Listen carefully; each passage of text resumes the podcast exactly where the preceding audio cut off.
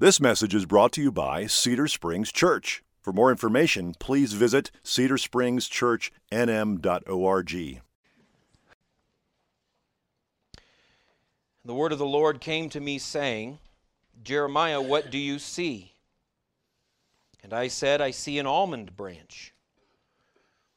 Then the Lord said to me, you have seen well, for I am watching over my word to perform it. The word of the Lord came to me a second time, saying, what do you see? And I said, I see a boiling pot facing away from the north. And the Lord said to me, out of the north disaster shall be let loose upon all the inhabitants of the land. For behold, I am calling all the tribes of the kingdoms of the north, declares the Lord, and they shall come, and every one shall set his throne at the entrance of the gates of Jerusalem, against all its walls, all around, and against all the cities of Judah. And I will declare my judgments against them. For all their evil in forsaking me, they have made offerings to other gods and worshipped the works of their own hands. But you, dress yourself for work. Arise and say to them everything that I command you. Do not be dismayed by them, lest I dismay you before them. And I, behold, I make you this day a fortified city, an iron pillar and a bronze wall against this whole land, against the kings of Judah, its officials, its priests, and the people of the land. They will fight against you, but they shall not prevail against you, for I am with you, declares the Lord, to deliver you. Let's pray. Heavenly Father, as we just sang, we come to this field of your word to seek the, the treasure that is hidden there. We seek the, the face of our Savior Jesus Christ in these pages, and I pray, Lord, that you would show him to us, that you would reveal yourself through your word, that you would grow us by it, that you would transform us into a better image of, of our Savior that we see. And ultimately, Father, I pray through it you would transform us into a a better image of him that others would see. Father, it's in Jesus' name that I pray. Amen. So what do you think of when you think of spring? Like when winter seems to just keep dragging on and on, what, what's that thing that happens that tells you spring is finally here? Like maybe it's the irises or the tulips, those little shoots that pop out of the ground when it's still really cold. Maybe it's that little bit of warmth in the afternoon that you just haven't felt in a while. If you're like me, maybe it's the clogged sinuses and the watery eyes that tell you beautiful things are trying to kill you again. What is it? What is it that you look for to tell you that, that spring has arrived? Well, Jeremiah was from a small town, a village really, called Anathoth. Anathoth. It's about three miles northeast of Jerusalem. And in Anathoth, the almond tree blossoms is what told you that spring had arrived. It's like the cherry blossoms in uh, the festival in Washington, D C in the spring. Anathoth could have had an almond tree blossom festival. But here's the interesting thing. Because the almond tree is what bloomed first, it's what the farmers watched to see when spring had arrived. So in the Hebrew language, the word for almond tree is the same word as watching. The Hebrew word for almond is saked, while the Hebrew word for watching is sakad. So the farmers would sakad the saked tree. In other words, the almond tree is the watching tree or the waking tree. It's the first tree to wake up in the spring. So it's the tree that the farmers would watch, because when you live in an agricultural society, you watch something like the almond tree very intently for signs of spring, signs that it's time to plant. And in Anathoth, the farmers kept a very close eye on the almond tree. So in verse eleven and twelve, when God shows Jeremiah an almond tree, what he's saying is, I'm watching over my word just like you watch the almond tree. That's what I want you to see this morning. I want you to see the same thing that God, Jer- that God wanted Jeremiah to see, and that is God is watching. God is still watching. And in verse eleven and twelve, the first thing God says is, is He is watching over His word to perform it. He's watching over His word to perform it. And the reason I want you to see that is because it doesn't always seem that way, does it? Sometimes more than others, it feels like God is distracted or even absent. Like, why are these things happening to me? Why, why is this violence and chaos and, and everything? Why, why, is, why don't I feel the peace that God said I would feel? Brothers and sisters, God is watching over His word. He is watching over His, His promises to make sure that they come to pass. He is still watching over His word. Like every time we see a rainbow, God has told us that is proof that He is watching over His word to make sure that, that the earth is never destroyed again by water. Or Matthew twenty-eight, where Jesus promised us that He would be with us always. He's watching over that word to make sure it happens. Or John chapter fourteen, where Jesus promised us the Holy Spirit who would come and teach us and comfort us and, and guide us. He's watching over that word to make sure that it performs. He is ensuring that takes place. Is God watching over those promises? Absolutely. Many of us know that intimately. At different times and in different places, we know God is watching over that. In other words, especially today, when it, when it seems like so many things are going opposite of what God said would happen, God wants us to know that He's awake, He's watching, and that He never sleeps or gets distracted. He is always watching over His word to make sure what He says happens.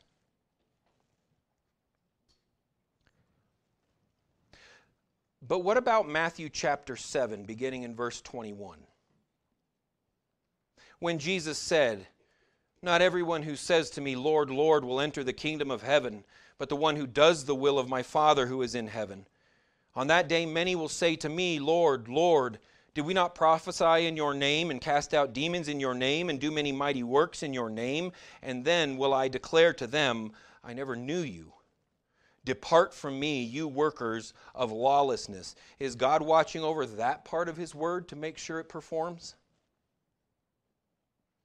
Or what about Revelation chapter nineteen and verse fifteen, where John is describing Jesus and he says, "From His mouth comes a sharp sword with which to strike down the nations, and He will rule them with a rod of iron. He will tread the winepress of the fury of the wrath of God Almighty." Is God watching over that promise to make sure it performs? What about Romans chapter two, beginning in verse six, when Paul said, "God will render to each one according his works, to those who by patience in well-doing seek for glory and honor and immortality, He will give eternal life. But for those who are self-seeking and do not obey the truth, but obey unrighteousness, there will be wrath and fury." Is God watching over that part of His word to make sure it performs? Because you see, when it comes to God's word, His promises, like adding a bunch of sugar to our milk, we, we like to think of the, the good ones, the happy ones, the peaceful ones, that He's watching over His word to perform those, but not so much the scary ones.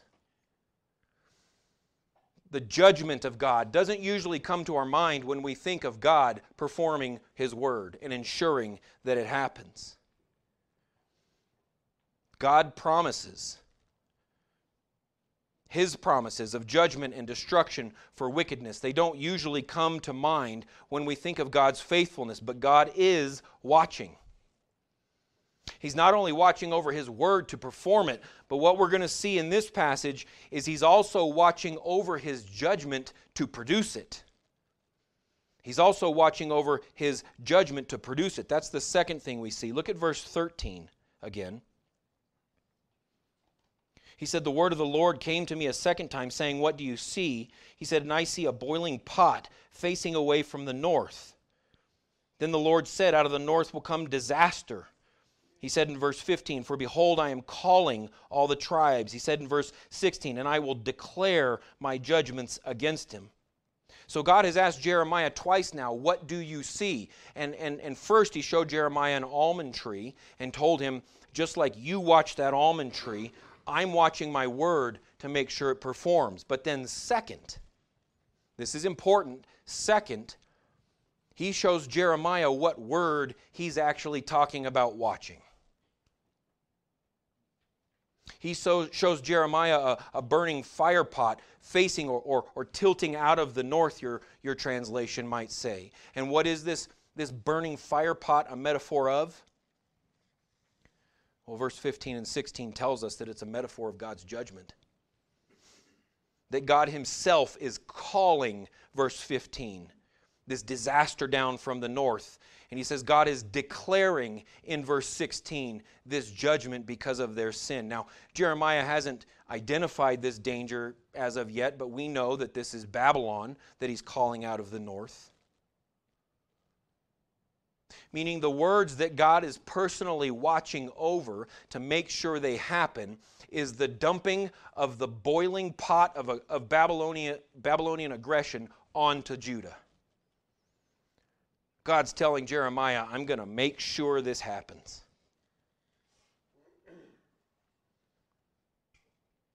What specifically will that judgment look like?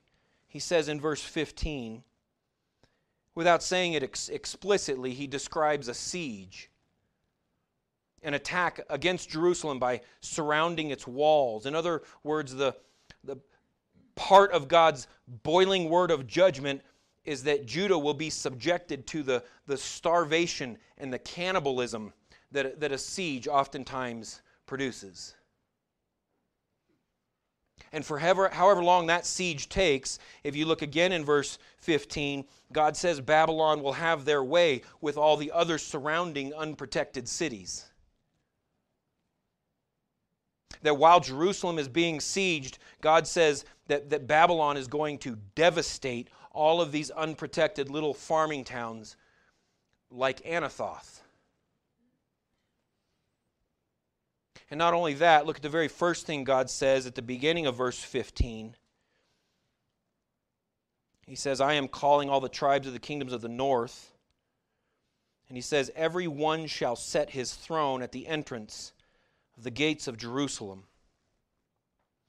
You see, back then, if a conquering king really wanted to humiliate his enemy, if he really wanted to rub it in, he would set up a throne right in the gate of the city.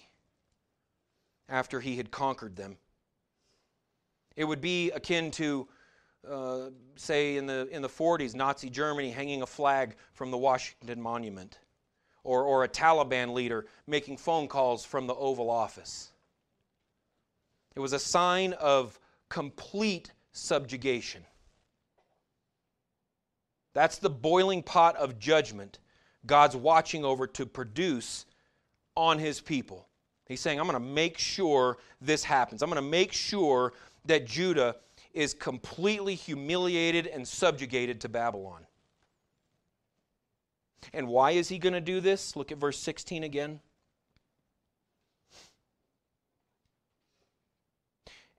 He says he's going to be sure his judgment is produced against Judah because they have forsaken him. And then he gives two reasons. How did they forsake him? He says in the second half of verse sixteen that first they have forsaken him by offering, offering uh, sacrifices to other gods. And second, he says, by worshiping the works of their own hands, meaning they looked elsewhere for salvation, in other words, idolatry, and they worshiped what they had accomplished. Again, idolatry. Now, does that sound like anyone you know? Do you know anyone who's looking outside of God for salvation? Or do you know anyone who thinks that their accomplishments, their, their success, their, their wealth, their, their job, do you know anyone that, that they think that makes them better than other people? Well, of course we do.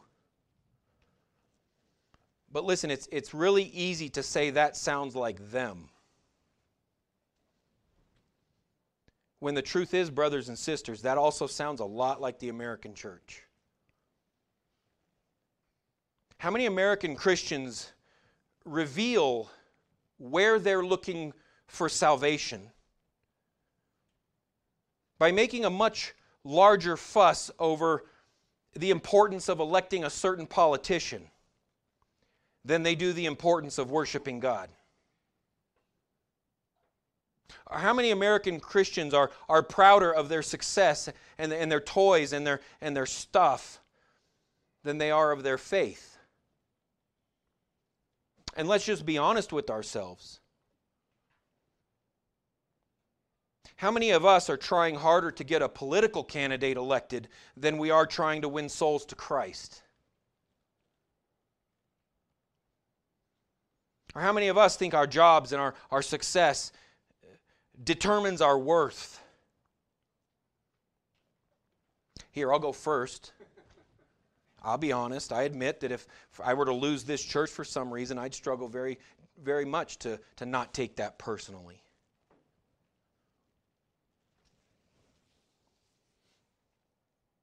Okay, Pastor Grant, that little time of sharing was nice. What does that have to do with Jeremiah? Well, I would say this. The culture that our God has called us to speak to, the greater American culture and the American church, they're really not a whole lot different than the culture God called Jeremiah to speak to.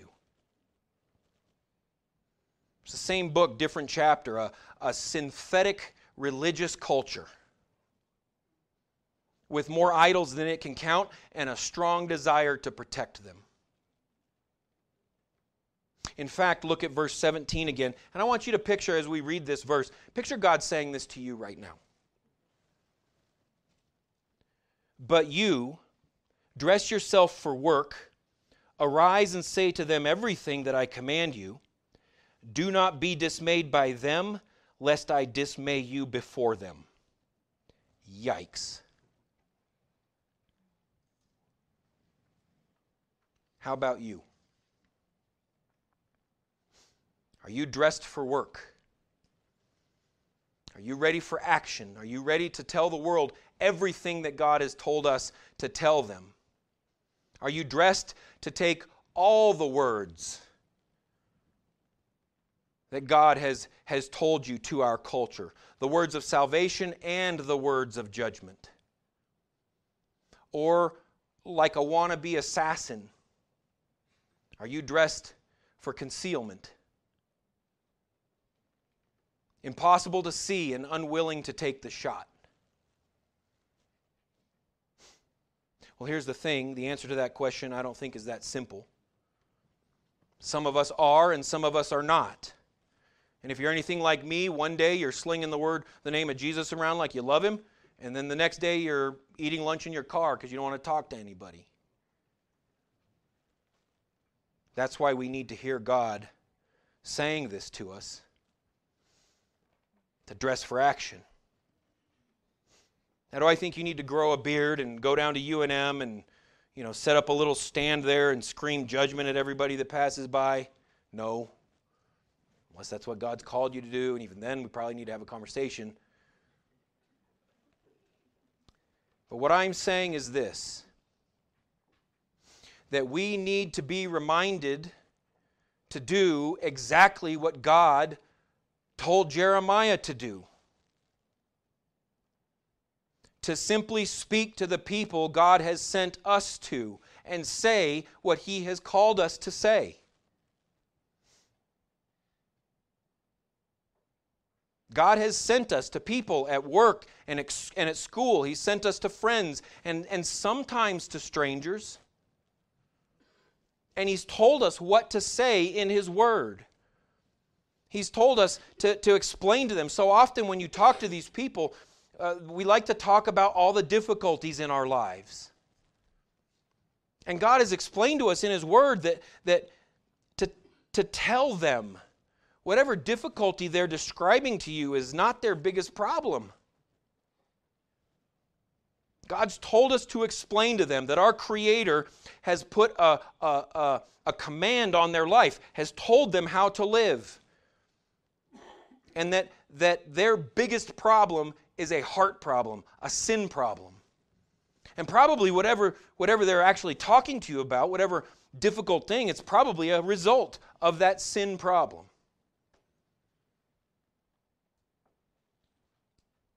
So God's told us to explain to them about faith in Jesus Christ, and that without believing that He died to pay for their sin, that if they don't believe this, He's called us to explain to them, listen, that this life, with all of its pain and all of its heartache and all of its difficulty, is as good as it's going to get.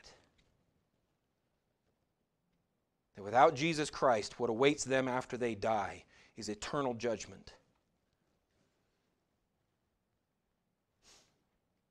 Now maybe you're asking, but, but what about God's grace and mercy and love? Don't those have something to do with it? Now, I'm not denying that, absolutely. All those are, are, are, are certainly true and, and necessary, but I'm going to be true to God's Word, and this part of God's Word is talking about judgment. So I'm going to talk about judgment. Let me put it this way.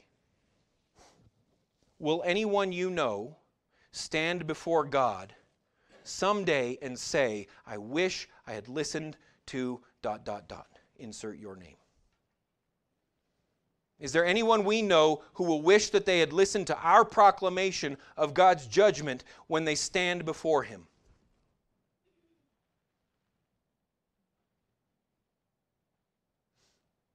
Children.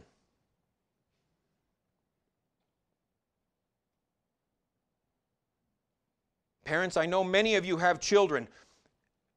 Will they stand before God someday saying, I wish I had listened to my parents? Proclamation of the judgment coming for my sin. Because God is watching over His Word to perform it, and He's watching over His judgment to produce it.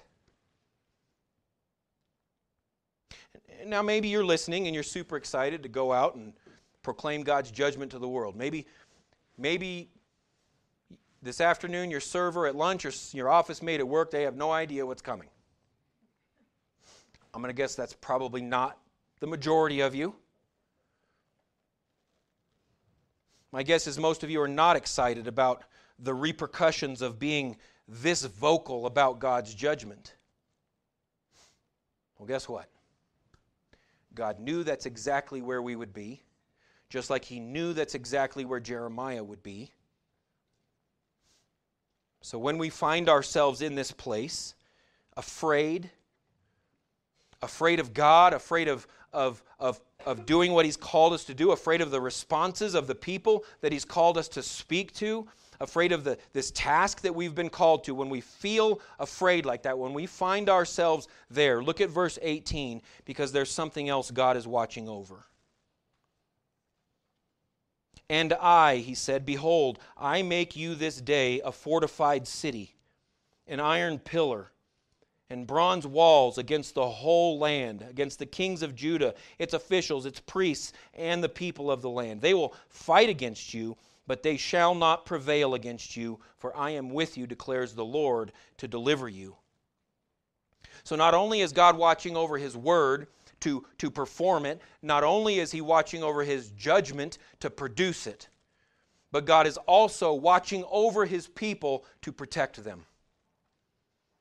While they go out and do what He's called them to do, He's also watching over His people to protect them. And did God watch over that promise He made to Jeremiah to protect him?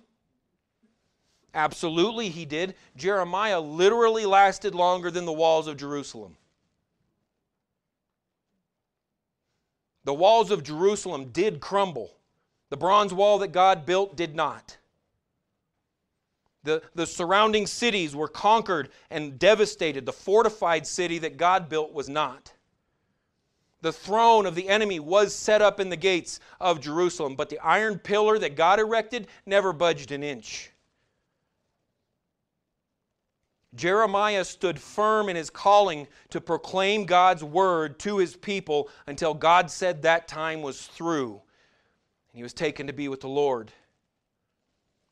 You see, brothers and sisters, Jeremiah figured out a very, very important life lesson. Jeremiah figured out that success here on earth is measured in obedience, not time served. Jeremiah learned that humiliation and persecution, even death, is not failure. Disobedience is failure.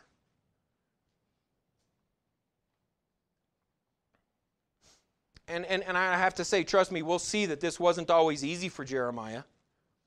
He wasn't always perfect at it, but he learned to trust God's promise that he is watching over his people to protect them. Well, Pastor Grant, that's great, but I'm not an Old Testament prophet. Hardly Jeremiah. What does this have to do with me? The answer is, is that God's word to us is very similar to his word to Jeremiah. Not only has he also called us to, to just speak to the people that he sends us to and say what he sends, sends us to say, but what he has to say to us is very similar to what he had to say to Jeremiah. He told Jeremiah he would make him into a bronze wall. Peter tells us that we are living stones being built up into this spiritual house that cannot be shaken. God told Jeremiah he would make him into a fortified city. Jesus tells us that we are a city on a hill. His light that's shining out in the darkness that can't be, can't be covered up. God told Jeremiah he would make him an iron pillar to stand. He said to stand against the people who would seek to destroy him. And Paul told us that we have the armor of God, the helmet The helmet of salvation, the breastplate of righteousness, the belt of truth, the shield of faith, the sword of the Spirit, the shoes of peace. Why? Why do we have all of this armor of God? Paul said in Ephesians chapter six, beginning in verse twelve, because we do not wrestle against flesh and blood, but against the rulers, against the authorities, against the cosmic powers over this present darkness, against the spiritual forces of evil in the heavenly places. Therefore, take up the whole armor of God. Why? So that you may be able to stand in the evil day, and having done all, to stand firm. Brothers and sisters, just like Jeremiah, we have been equipped by God to stand in the face of whatever this world throws at us because of the message he's given us. When we're obedient to the Lord to say what he's called us to, he has given us everything to be protected, just like he gave to Jeremiah. He's promised to guide us. He's promised to provide for us. He's promised to protect us. As long as he says we're supposed to do this. And how do you know he's done providing and done protecting and done, and done equipping you? Because you die. That's when you know he's done. And the proof we have, the assurance we have that God is watching over his people to protect them comes not from just, just, just Jeremiah, because Jeremiah was just a warm-up for how God would protect his greater prophet who was to come. Jeremiah still died. The greater prophet who, who spoke the same message of judgment that Jeremiah did. The greater prophet who condemned hypocrites and frauds and, and the self-righteous, even more than Jeremiah. You know Jesus' number one topic in the, in the Gospels? Hell. It was the number one thing Jesus talked about.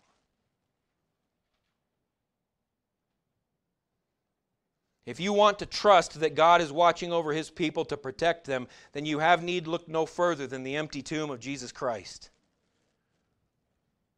Because even though Jesus was crucified for speaking God's words of judgment, the words that He was called to speak, death couldn't hold Him. And God says He will do the same for us if we believe in Him.